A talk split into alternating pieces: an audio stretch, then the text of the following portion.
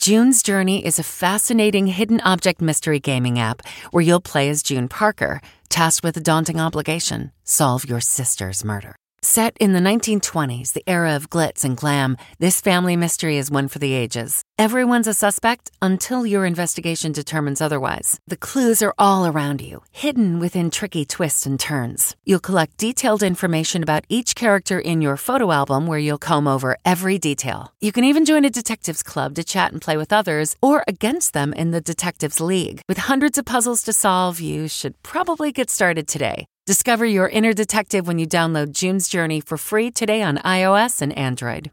This episode is brought to you in part by Audible, your go to destination for thrilling audio entertainment. Whether you're looking for a hair raising experience to enjoy while you're on the move or eager to dive into sinister and shocking tales, Audible has an exclusive collection of thrillers from best selling authors that will keep you on the edge of your seat, like The Guest List by Lucy Foley. Experience stories like never before, where every chilling detail is brought to life by captivating sound design. Plus, as an Audible member, choose one title a month to make yours forever. And now, new members can try Audible free for 30 days. Just visit audible.com slash WonderyPod or text WonderyPod to 500 500. That's audible.com slash WonderyPod or text WonderyPod to 500 500. Margaret Brennan in Washington, and this week on Face the Nation, yet another bombshell for America to deal with as the government and campaign 2020 are thrown into turmoil after the president contracts COVID 19.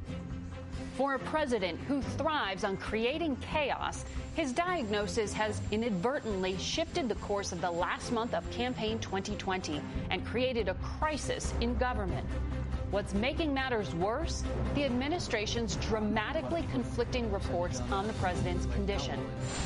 24 hours after being admitted to Walter Reed Hospital, Mr. Trump took to social media to contradict his own chief of staff. I came here, wasn't feeling so well. I feel much better now. But the mystery of where, when, and from whom he contracted the virus is growing, as is the number of those in Mr. Trump's inner circle who have tested positive. The race to contact trace is now potentially a matter of life or death, as attendees from all three branches of government attended this Rose Garden event a week ago. Now, an additional Republican senator has also contracted the virus, potentially spreading it further on Capitol Hill. It's a sobering development for a White House that has downplayed the severity of the virus. This is not a matter of politics.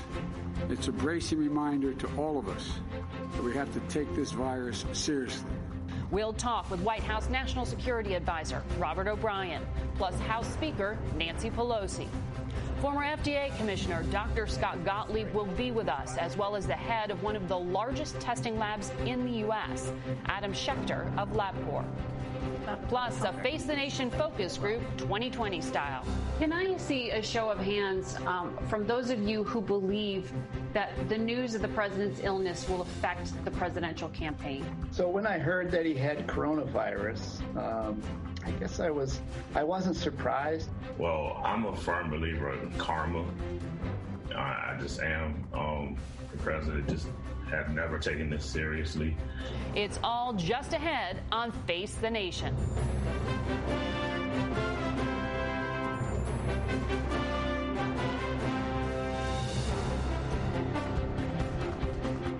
Good morning and welcome to Face the Nation.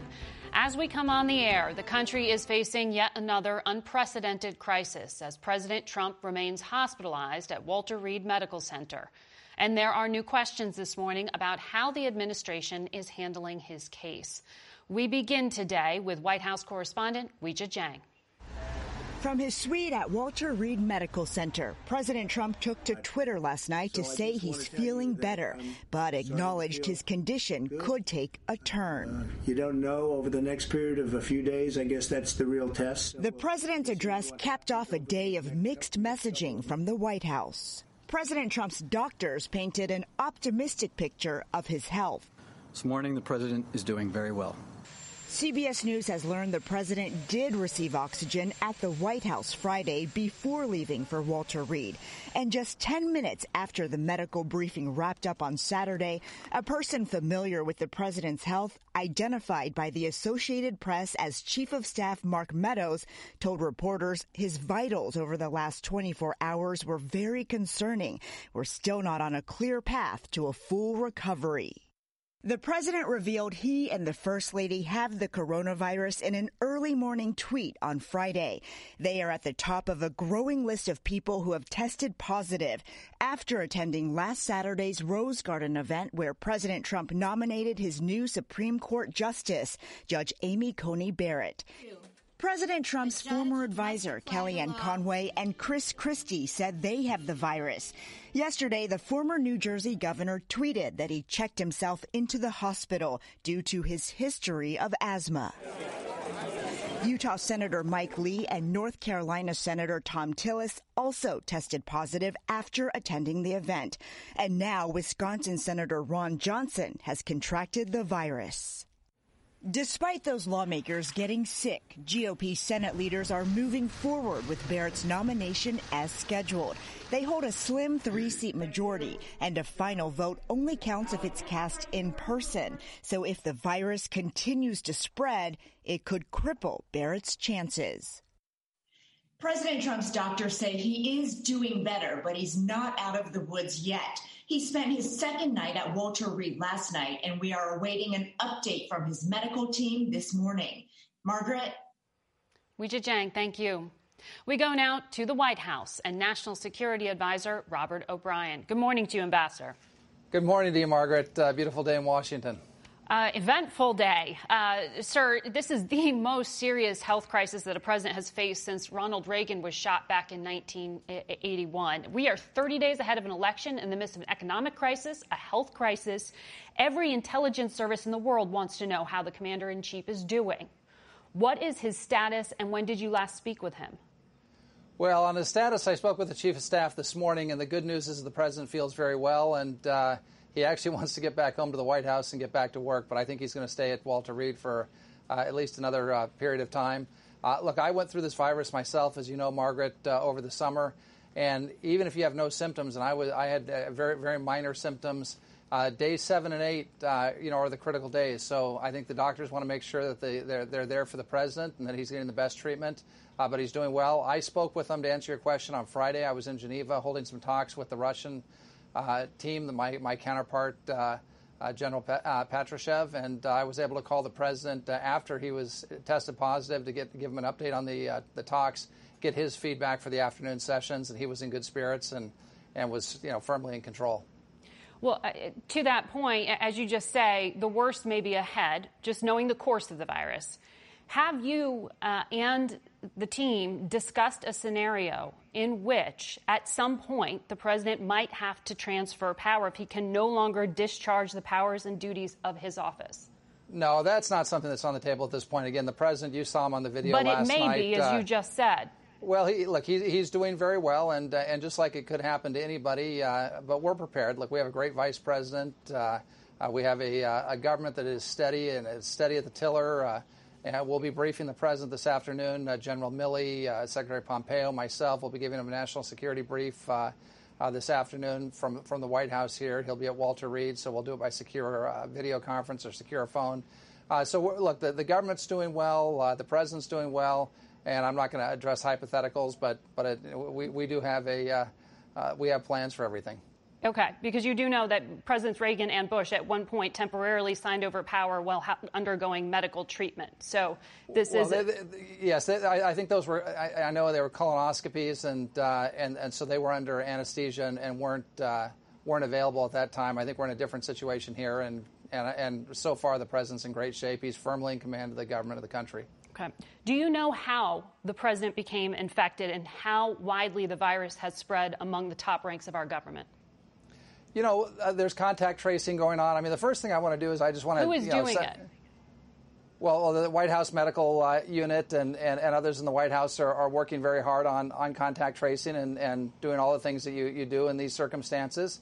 And uh, just, just like uh, this has been going on for, for some time with this virus, it's a very nasty, resilient virus. But I want to take a moment because I know the president watches your show, Margaret, and, and others do, to just extend the, the best wishes of the American people to him and the First Lady, to the senators, and, and to my colleagues uh, who have this.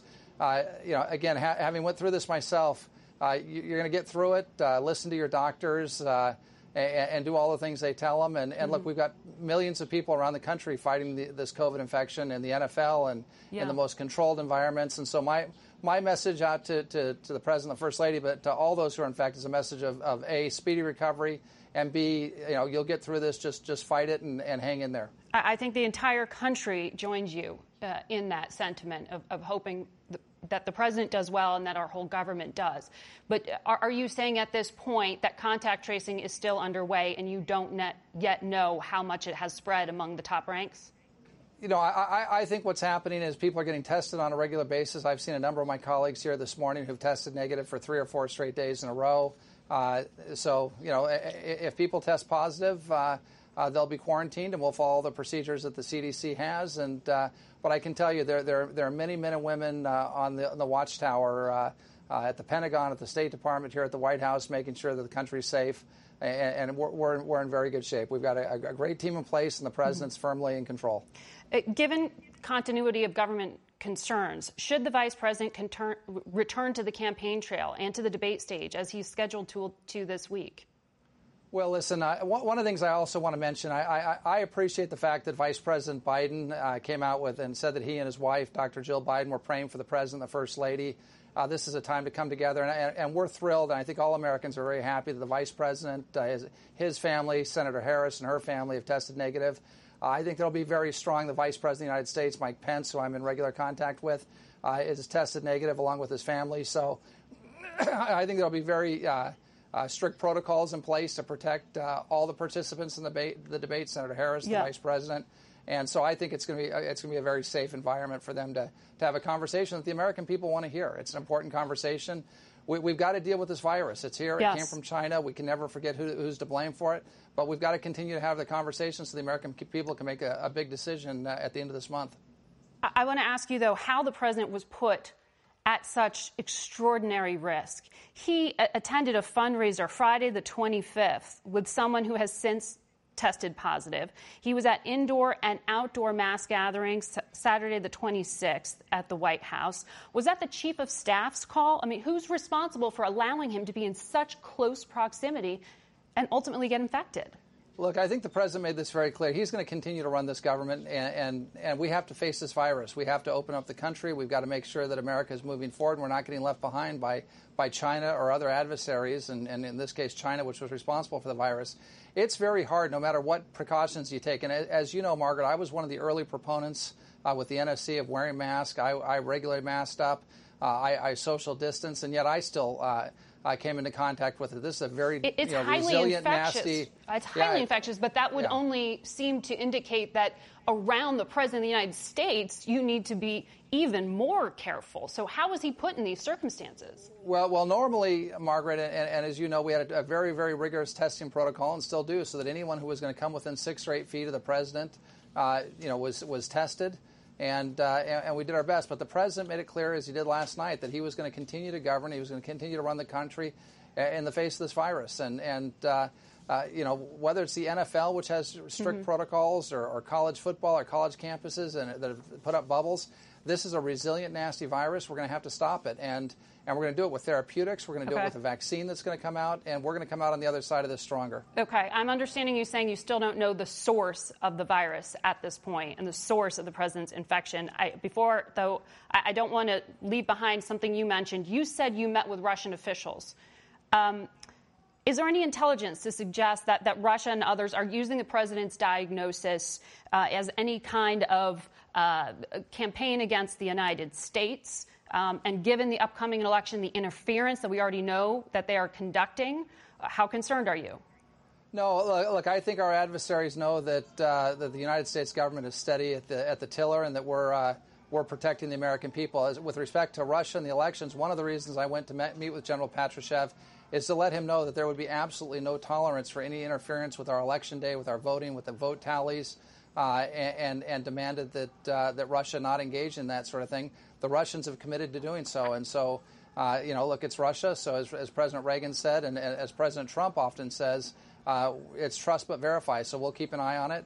Uh, but the Russians did commit to not interfering in the elections. We'll, we'll, we'll see what happens. And but that was a message that, we, that the president thought it was important that I go deliver in person mm-hmm. to, to, General Patrushev, who's, who, as you know, is, is President Putin's right hand person. Ambassador O'Brien, let's let's hope they stop doing what they are doing. Thank you very much for your time. I do appreciate you coming on this morning to share an it's update. All, always great to be with you, Margaret. Thank you. We want to go now to Speaker of the House Nancy Pelosi. She is just after Vice President Pence in the line of succession. That is the order that elected officials would take over the duties of the presidency if needed. Speaker Pelosi, thank you for joining us. Good morning. Uh, given your important role in leadership, how regularly are you being briefed on the president's status, and are you satisfied with the level of communication? Well, we're getting our information the way everyone else is in the media. Uh, but in terms of the succession, that's an ongoing process. Uh, sadly, at this time, it comes to the forefront. But let me just say on this Sunday morning, our prayers are with the President, the First Lady, and all those who surround him. Uh, hopefully, uh, the extent, the, the tracing, the, con- the contact tracing will give us an idea who needs to be treated so that the toll of this terrible virus is even worse than it is. Uh, the President has the best of care. That's what we want for him and the family.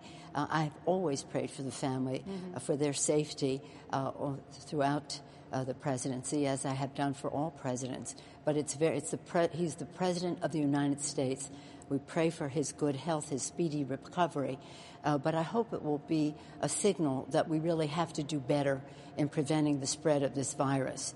People yeah. always ask, what impact will this have on the election? I said, I'm not interested in that. What I'm interested in is what impact will it be on uh, coming to the table with us and doing what we have to crush the virus.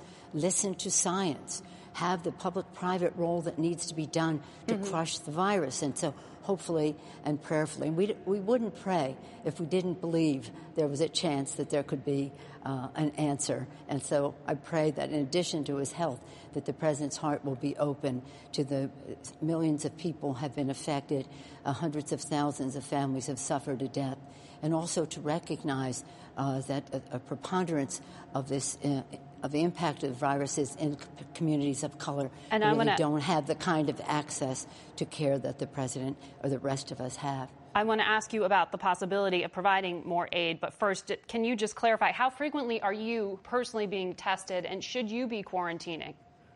No, I was tested. I follow the guidance of our uh, house attending physician, uh, and, and uh, uh, I was tested on Friday uh, negative, but I also intend to be regularly tested. Uh, I'm pleased with the uh, uh, reliability of the testing in the Capitol. I think it's better than what is at the White House, or else the president might not have been exposed on the basis of a false uh, uh, negative uh, that put him at risk, that may have put him at risk. We don't know where he got it, but we do know that there was a negative test for somebody with close proximity to the president. Is there so any reason to believe that the source of the infection was Capitol Hill? Excuse me? Is there any reason to believe that the source of the infection came from Capitol Hill? I have no I've never heard anything okay. like that. I think that uh, the uh, optics of it are that those who were at the White House were the ones who brought uh, the, uh, uh, the virus back to Capitol Hill. But uh, again, let's look at this in a larger sense of what it means to the American people. We need to have trust. We have to trust that what they're telling us about the president's condition is real. Uh, we have to have confidence in the judgment of the doctors who are uh, treating him that not only do they give a presentation, notice when they give a presentation to the press, it mm-hmm. has to be approved by the president. That's not very scientific. That's not very scientific. Uh, so uh, I think this can be a unifying moment for our country. We all pray for the president and his family. We all know that we have to do more to prevent this, to crush this virus. And one way not to do it is to crush the Affordable Care Act, which the Senate is in the process of trying to Has do there, with moving quickly on this uh, the president, uh, judicial appointment. The president tweeted yesterday that the country needs stimulus. Does that mean that you have come to an agreement or are close No. to a deal on a COVID relief bill? No, it means that we want to see that they will agree uh, on what we need to do to crush the virus so that we can open the economy and open our schools So you're no safely. closer than Margie on of the Friday when, when that airline well, we, we're deal making progress. Well, we tried to get that done in the House, but the Republicans obje- objected. But what I said to the uh, airline executives in a public statement is don't fire the people. You know that relief is on the way, so and it will be retroactive. So let's keep them employed because separate from other industries, when you're fired, when you're let go in the airline industry, uh, it takes months or years to be recertified, Mhm. reclassified, all of that security clearances and the rest. Not like if somebody has another kind of a job, they leave, they come back. Uh, so that's a, that makes a difference. But also, Could that come this week? It just depends on if they uh, understand what we have to do to crush the virus. You can't just say uh, we need uh, we need to do something, but we're going to let the virus run free. Now that it's even run free in the White House, think of how it is in a poor neighborhood when the president is insisting that children actually go back to school in order to get the funding uh, that he is recommending. These poor is kids the are largely minority children. People uh, exposed to the virus are largely minority. Uh, by everybody's affected, but the the death toll and the lack of, of testing and tracing in the minority community has had a very negative impact. So we have to be serious about this. One of the, let me just back up for a second and say this: for a long time, the Republicans in Congress and this president have been anti-science. They don't, they don't trust science and they don't believe in governance. So if science says you should be trust, testing, tracing, treating, mask wearing, sanitation, separation, and the rest, and you don't believe in science and you don't want to govern Well, to to say this is what you have to do, then you have more deaths, more spread of the virus. And, and you can see this even with denial on climate change that we're suffering these fires now. Well, they don't believe in science and they don't want to do anything Well, about Madam it. Speaker, what about on governance? what about on Capitol Hill? Since a number of lawmakers on the Senate side that in just the past few days have tested positive. Um, Your Democratic colleague Chuck Schumer said this demonstrates the need for testing and contact tracing for everyone who works on Capitol Hill. Do you agree with Senator Schumacher, uh, Schumer, and are you working on that for lawmakers? Well, he has a smaller body than we do on the House side. Uh, my confidence is in our, uh, and I, I appreciate what he's saying. and others on the House side. Mr. Hoyer saying something similar. Uh, but my confidence in this, uh, uh, respectful of those views, is with the House attending physician who will uh, determine when it is necessary. Uh, for us to have testing that has confidence. There's suggestions about. We have 20,000 employees uh, Yes. on Capitol Hill. It's not just about the members of Congress. Uh, we want to be safe for the press who covers us and the, and the custodians and the workers in the Capitol and the staff. That's so right. it is, That's why- that's why I perhaps was there asking could the be some. Question. There could be All right. some sampling. There, there- there- would- let's depend we on have science to, on Madam how Speaker, we I'm sorry. with it. I'm sorry to cut you off. We have to uh, take a break here. I really appreciate you joining us today. Thank you. Yes. Thank you so much. Stay safe. You too. We all have busy lives these days, and we don't want to waste a day recovering after a night out. That's why ZBiotics is the answer we've all been looking for. Their probiotic was invented by PhD scientists to tackle rough mornings after drinking. Here's how it works. When you drink, alcohol gets converted into a toxic byproduct in the gut. It's this byproduct, not dehydration, that's to blame for your rough next day. Pre alcohol produces an enzyme to break this byproduct down. This is a proactive solution that wards off feeling miserable the next day instead of a reactive approach like drinking electrolytes or eating greasy food. Enhance your mornings with ZBiotics. Go to zbiotics.com slash CBS to get 15% off your first order when you use code CBS at checkout. ZBiotics is backed with a 100% money back guarantee. So if you're unsatisfied for any reason, they'll refund your money. No questions asked. Remember to head to zbiotics.com slash CBS and use the code CBS at checkout for 15% off. Thank you, ZBiotics, for sponsoring this episode and our good times. Coronavirus cases remain persistently high across much of the country, with new infections surging in the upper Midwest and parts of the West. CBS national correspondent Mark Strassmann reports. Wisconsin's one state in a state of alarm, America's hottest spot for COVID. It's not slowing down, it's picking up speed. We have got to put the brakes on this pandemic. For COVID cases per capita, three Wisconsin metro areas rank among America's top five. Wisconsin's seven day positivity rate is sky high, roughly 22%. South Dakota, Mississippi, and Idaho also report positivity rates above 20%. 14 states report above 10%. In Michigan, Governor Gretchen Whitmer wanted to extend her COVID 19 state of emergency. The state Supreme Court ruled she had gone too far. Here we are, nine months into the worldwide pandemic, and the virus still kills roughly 750 Americans a day. They're in the ICU, all alone, no visitors nowadays, writing goodbye notes to their children. That's not something that's easy to watch. And yet in Florida and South Carolina, these boozy crowds gather in restaurants operating again at 100% capacity. Hear that crowd noise? It's real. When the University of Georgia played Auburn yesterday, more than 20,000 fans watched, about 25% of stadium capacity. But in the NFL, Cam Newton, the New England Patriots quarterback, tested positive for the virus. Today's marquee matchup, the Patriots against the Kansas City Chiefs, has been postponed until at least tomorrow or Tuesday. Today's scheduled game between the Tennessee Titans and the Pittsburgh Steelers has also been postponed. At least eight Titans players have tested positive. With the virus, the NFL is now playing defense all the time. More positive tests, and the rest of its season could be in jeopardy. Margaret? Thank you, Mark. With all the news that we have today, our Battleground Tracker results are going to be available to you on CBSNews.com forward slash polls. We'll be back in a minute. Stay with us.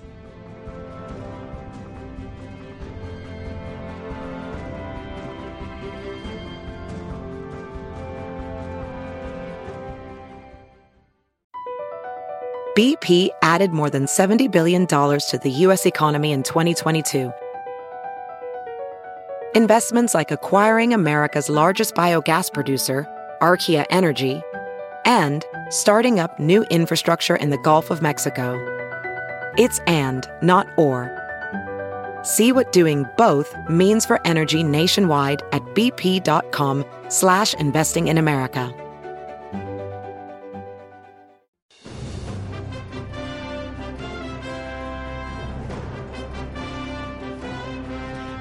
Trump is now one of the almost 35 million reported COVID cases worldwide. CBS News senior foreign correspondent Elizabeth Palmer reports from London on how other world leaders are handling the crisis. Good morning. When the news broke that President Trump had COVID, European leaders sent their good wishes, of course, and then almost immediately doubled down on their own precautions.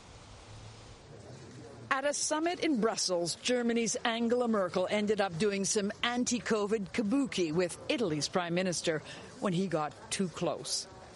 No one has forgotten what happened to the UK's Boris Johnson. Famously casual at the start of the pandemic, I shook hands with everybody, uh, you'll be pleased to know, and, and I continue to shake hands. he caught COVID in March and almost died. Johnson's back at work now, but colleagues say he still suffers fatigue and shortness of breath.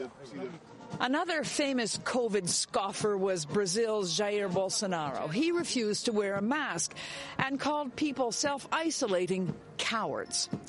Bolsonaro caught the virus in July.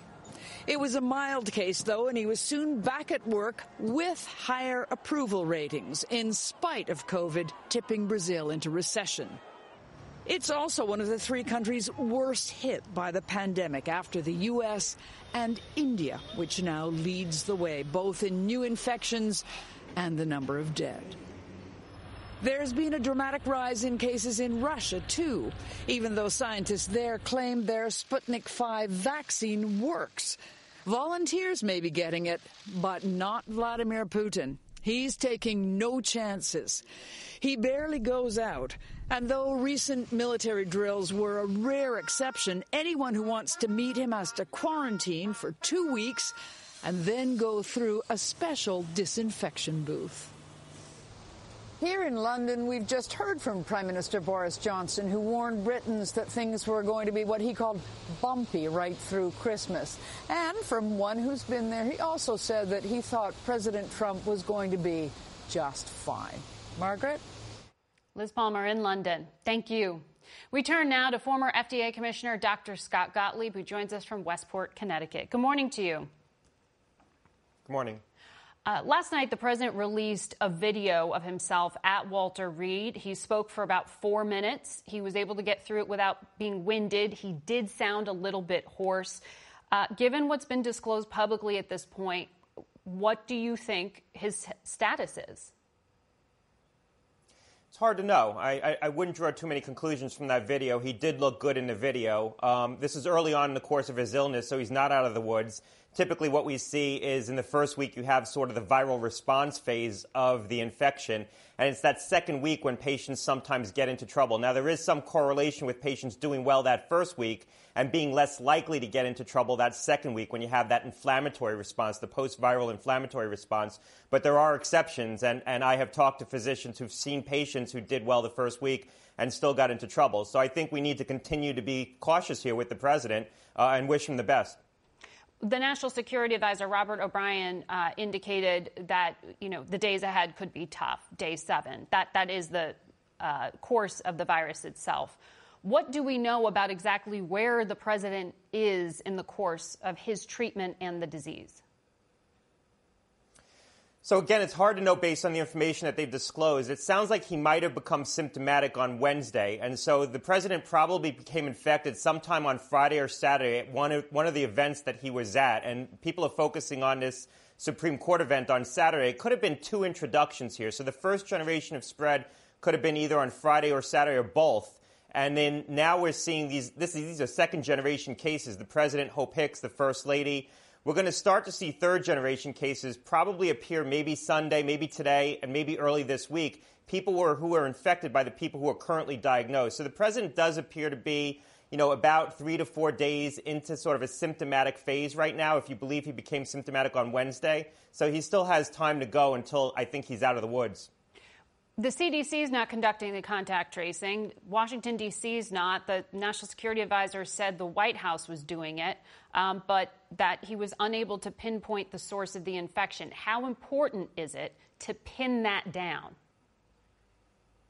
Look, I think they have an obligation. This is the President of the United States. This was a gathering of high level officials. I think they have an obligation to understand how the infection was introduced into that environment. They might not be able to pinpoint it, but they should be very aggressive in a forensic analysis right now to try to find what the source of the infection was and see who brought it into that environment. And that's going to be important also to understand who else could be at risk. Are there any people who came out of that event who could be asymptomatic right now and should go get tested to make sure they're not continuing to spread it to other officials? There doesn't seem to be a very concerted effort underway. I've talked to a number of officials who were at that event on Saturday, and a lot of focus is around that event as one of the potential places where the introduction was made, and they haven't been called yet by contact tracers. So that's concerning. That is concerning because that suggests potential further spread.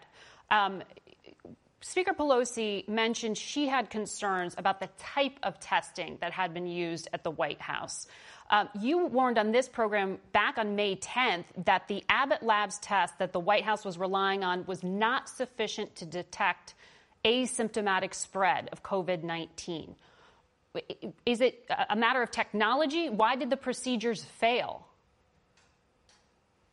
Well, look, the Abbott test is a very good test when used appropriately. You have to fit the right test to the right purpose. The White House was relying almost solely on testing as a way to protect the president. They needed a zero fail testing protocol because they weren't taking any precautions beyond testing people who are going to be in contact with the president.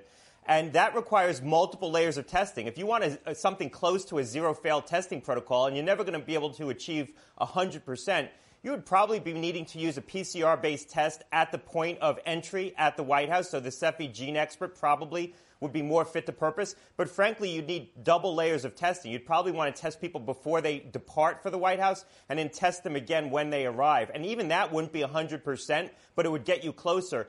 Using these kinds of tests, and they're now using the Binax as well, the antigen based tests um, and, and the Abbott ID now, using that to screen an asymptomatic population to try to detect virus, you might only have 50% sensitivity, perhaps a little bit better than that. And who makes but that you're going to let through some people who are infected. Who makes that call? Well, I think it, I think it was the White House physician. I know that concerns about the testing machines that were being used were raised to the White House at various points. Uh, I think the White House physician weighed in on that. I don't know who else weighed in on that, but I think they need to reassess those protocols. Frankly, you shouldn't just be relying on testing alone. You should be u- taking other steps on the compound. And the other thing to remember is the only people who are getting routinely tested were people who are going to be around the president. So Mm-hmm. Mhm. staff was not getting routinely tested.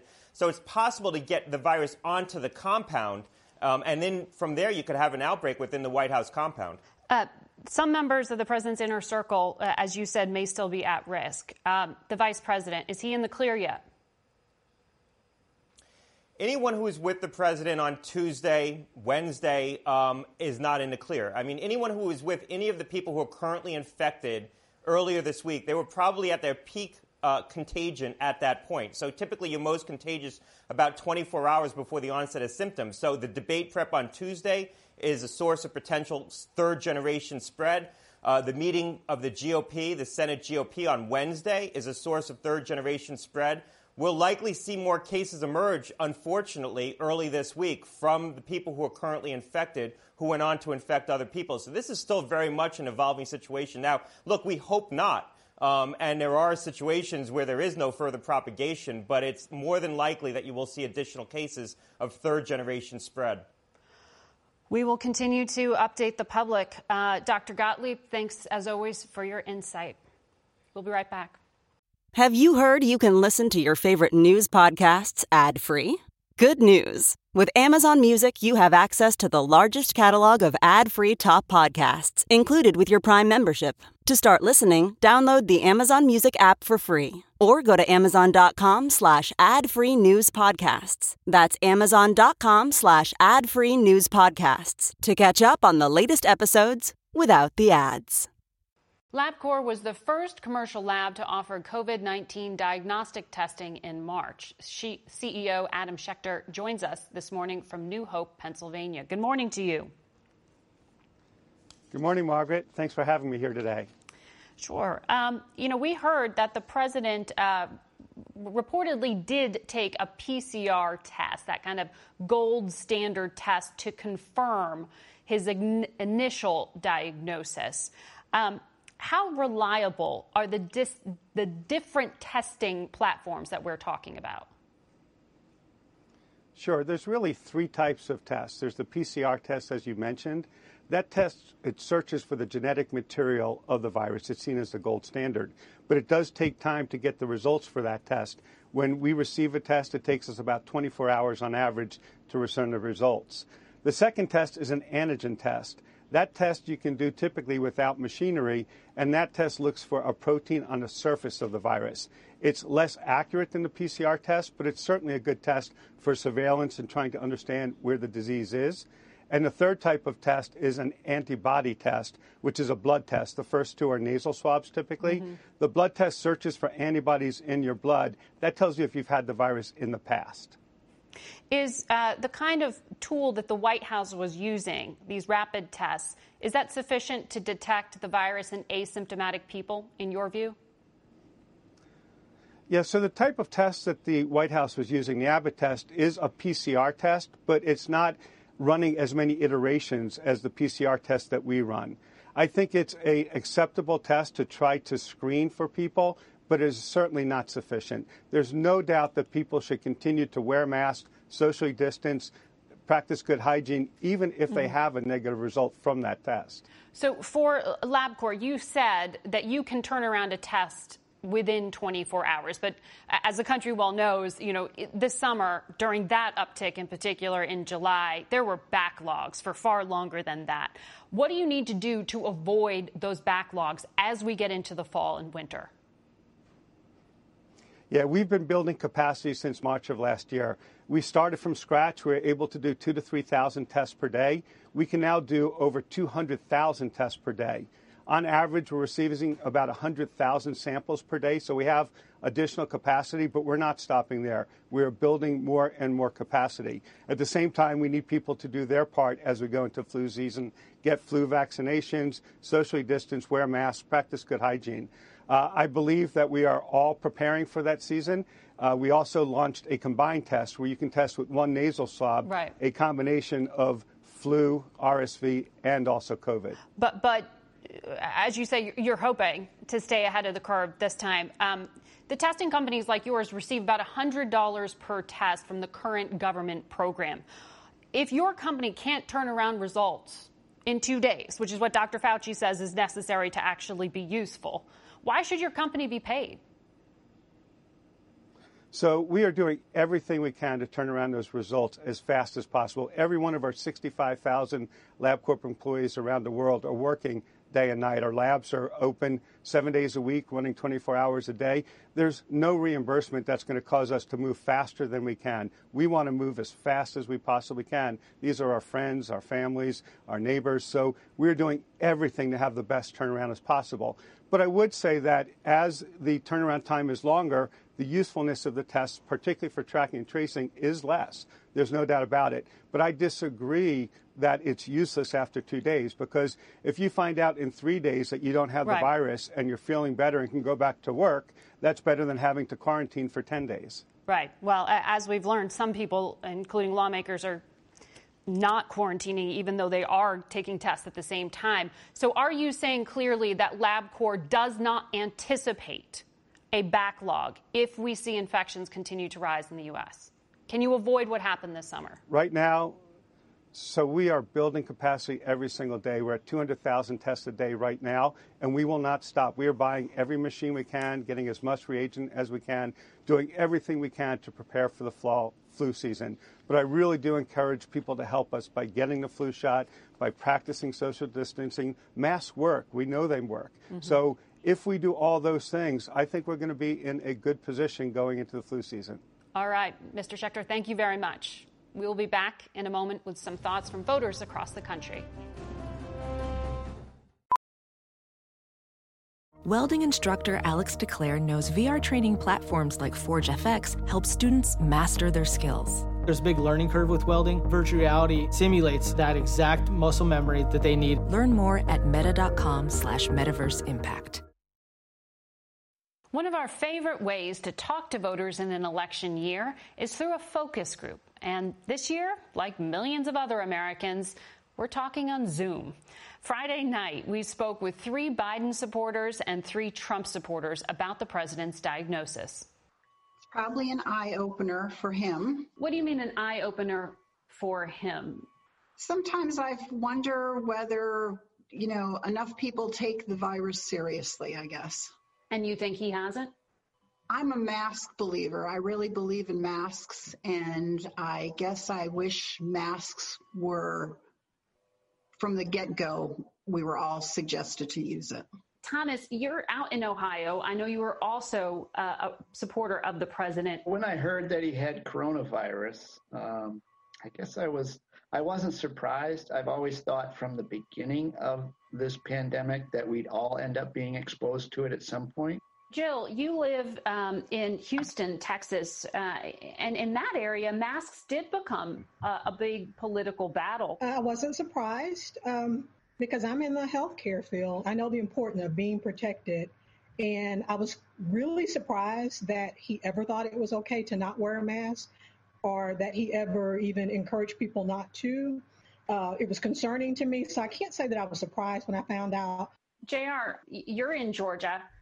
Uh, where this, this also became heavily politicized. Well, I'm a firm believer in karma.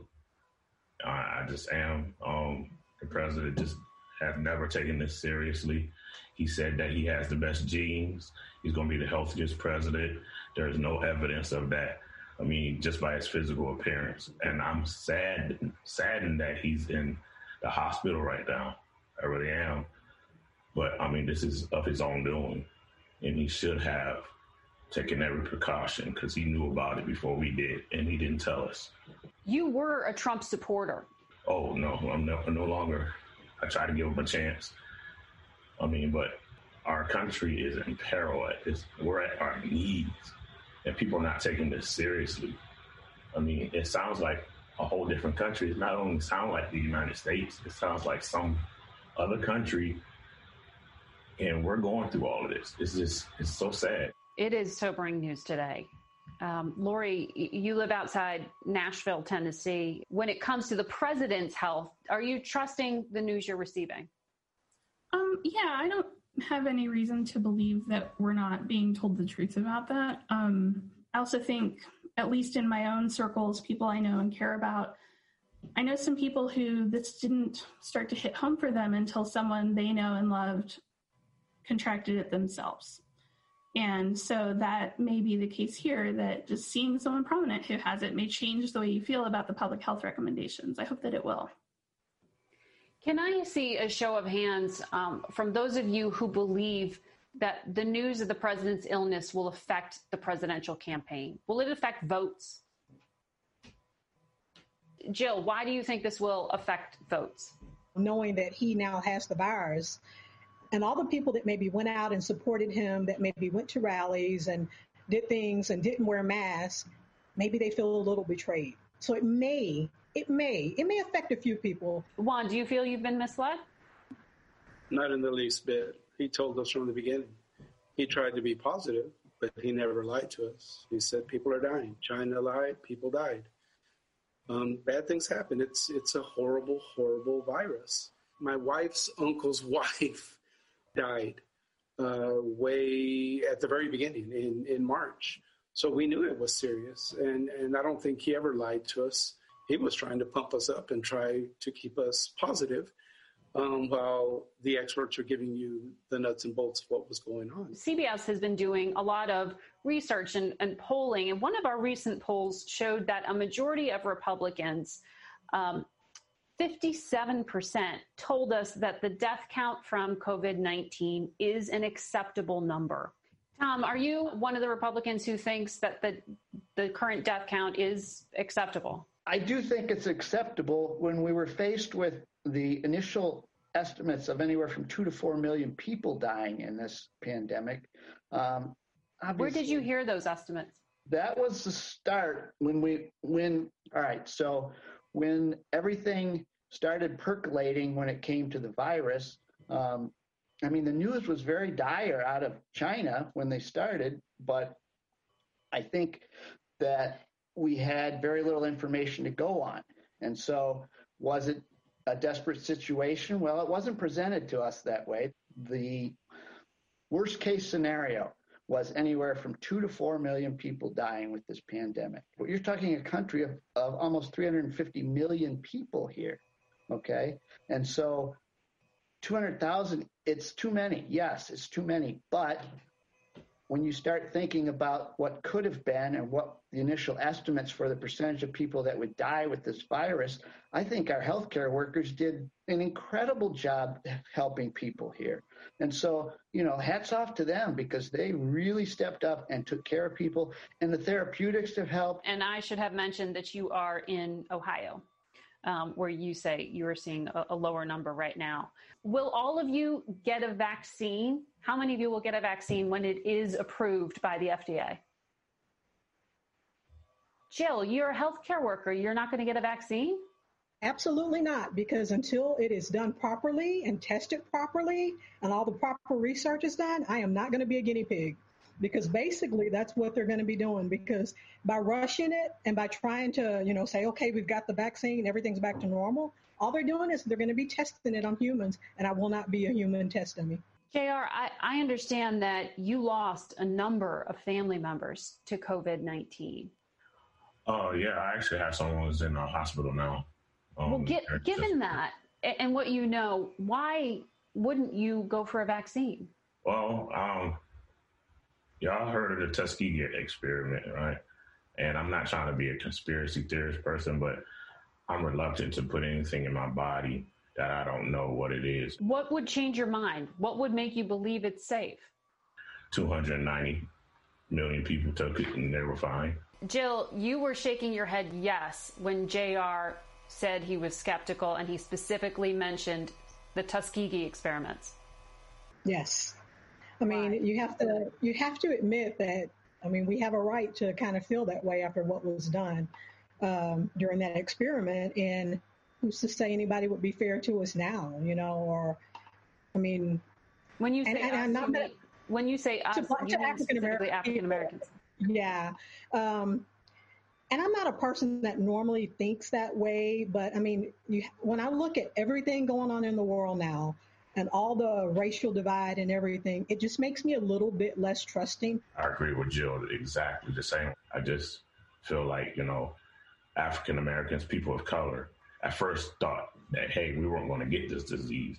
And now we're finding that, hey, we're one of the essential targets of this disease and we're bearing the brunt of this disease. I literally have people who have died from this disease that I know.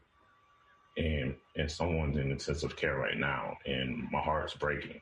So for me to take this vaccine that they're going to push out faster than, than anything that I've ever heard of, they still haven't found a vaccine for AIDS. Mm-hmm. I'm, and how you gonna put out a vaccine in less than a year? That it really just I cannot understand that. It doesn't compute in my mind. I'm sorry.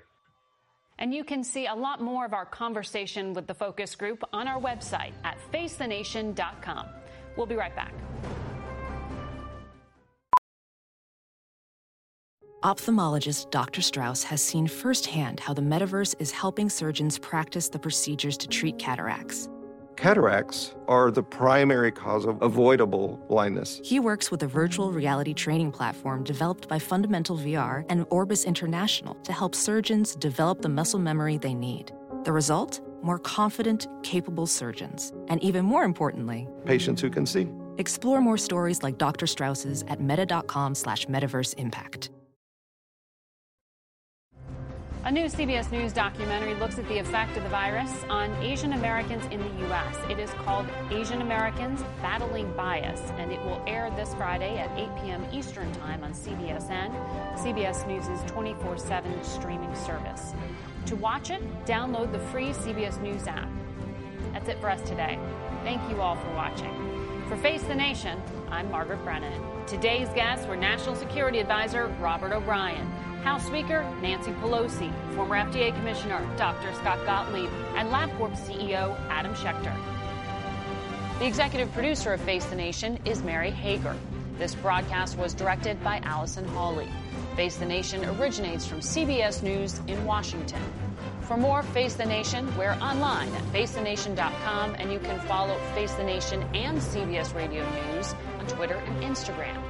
Face the Nation is also rebroadcast on our digital network, CBSN, at 11 a.m., 3 p.m., and 6 p.m. Eastern every Sunday. Many put their hope in Dr. Serhat. His company was worth half a billion dollars. His research promised groundbreaking treatments for HIV and cancer. Scientists, doctors, renowned experts were saying, genius, genius, genius. People that knew him were convinced that he saved their life. But the brilliant doctor was hiding a secret. Do not cross this line that was being messaged to us. Do not cross this line. A secret the doctor was desperate to keep. This was a person who was willing to cold heartedly just lie to people's faces. We're dealing with an international fugitive. From Wondery, the makers of Over My Dead Body and The Shrink Next Door, comes a new season of Dr. Death Bad Magic. You can listen to Dr. Death Bad Magic ad free by subscribing to Wondery Plus in the Wondery app or on Apple Podcasts. Get one of the most successful broadcasts in television history on your schedule with the 60 Minutes Podcast. Hard hitting investigative reports, news, and culture maker interviews, and in depth profiles are waiting for you in every episode. Listen to 60 Minutes ad free on Wondery Plus.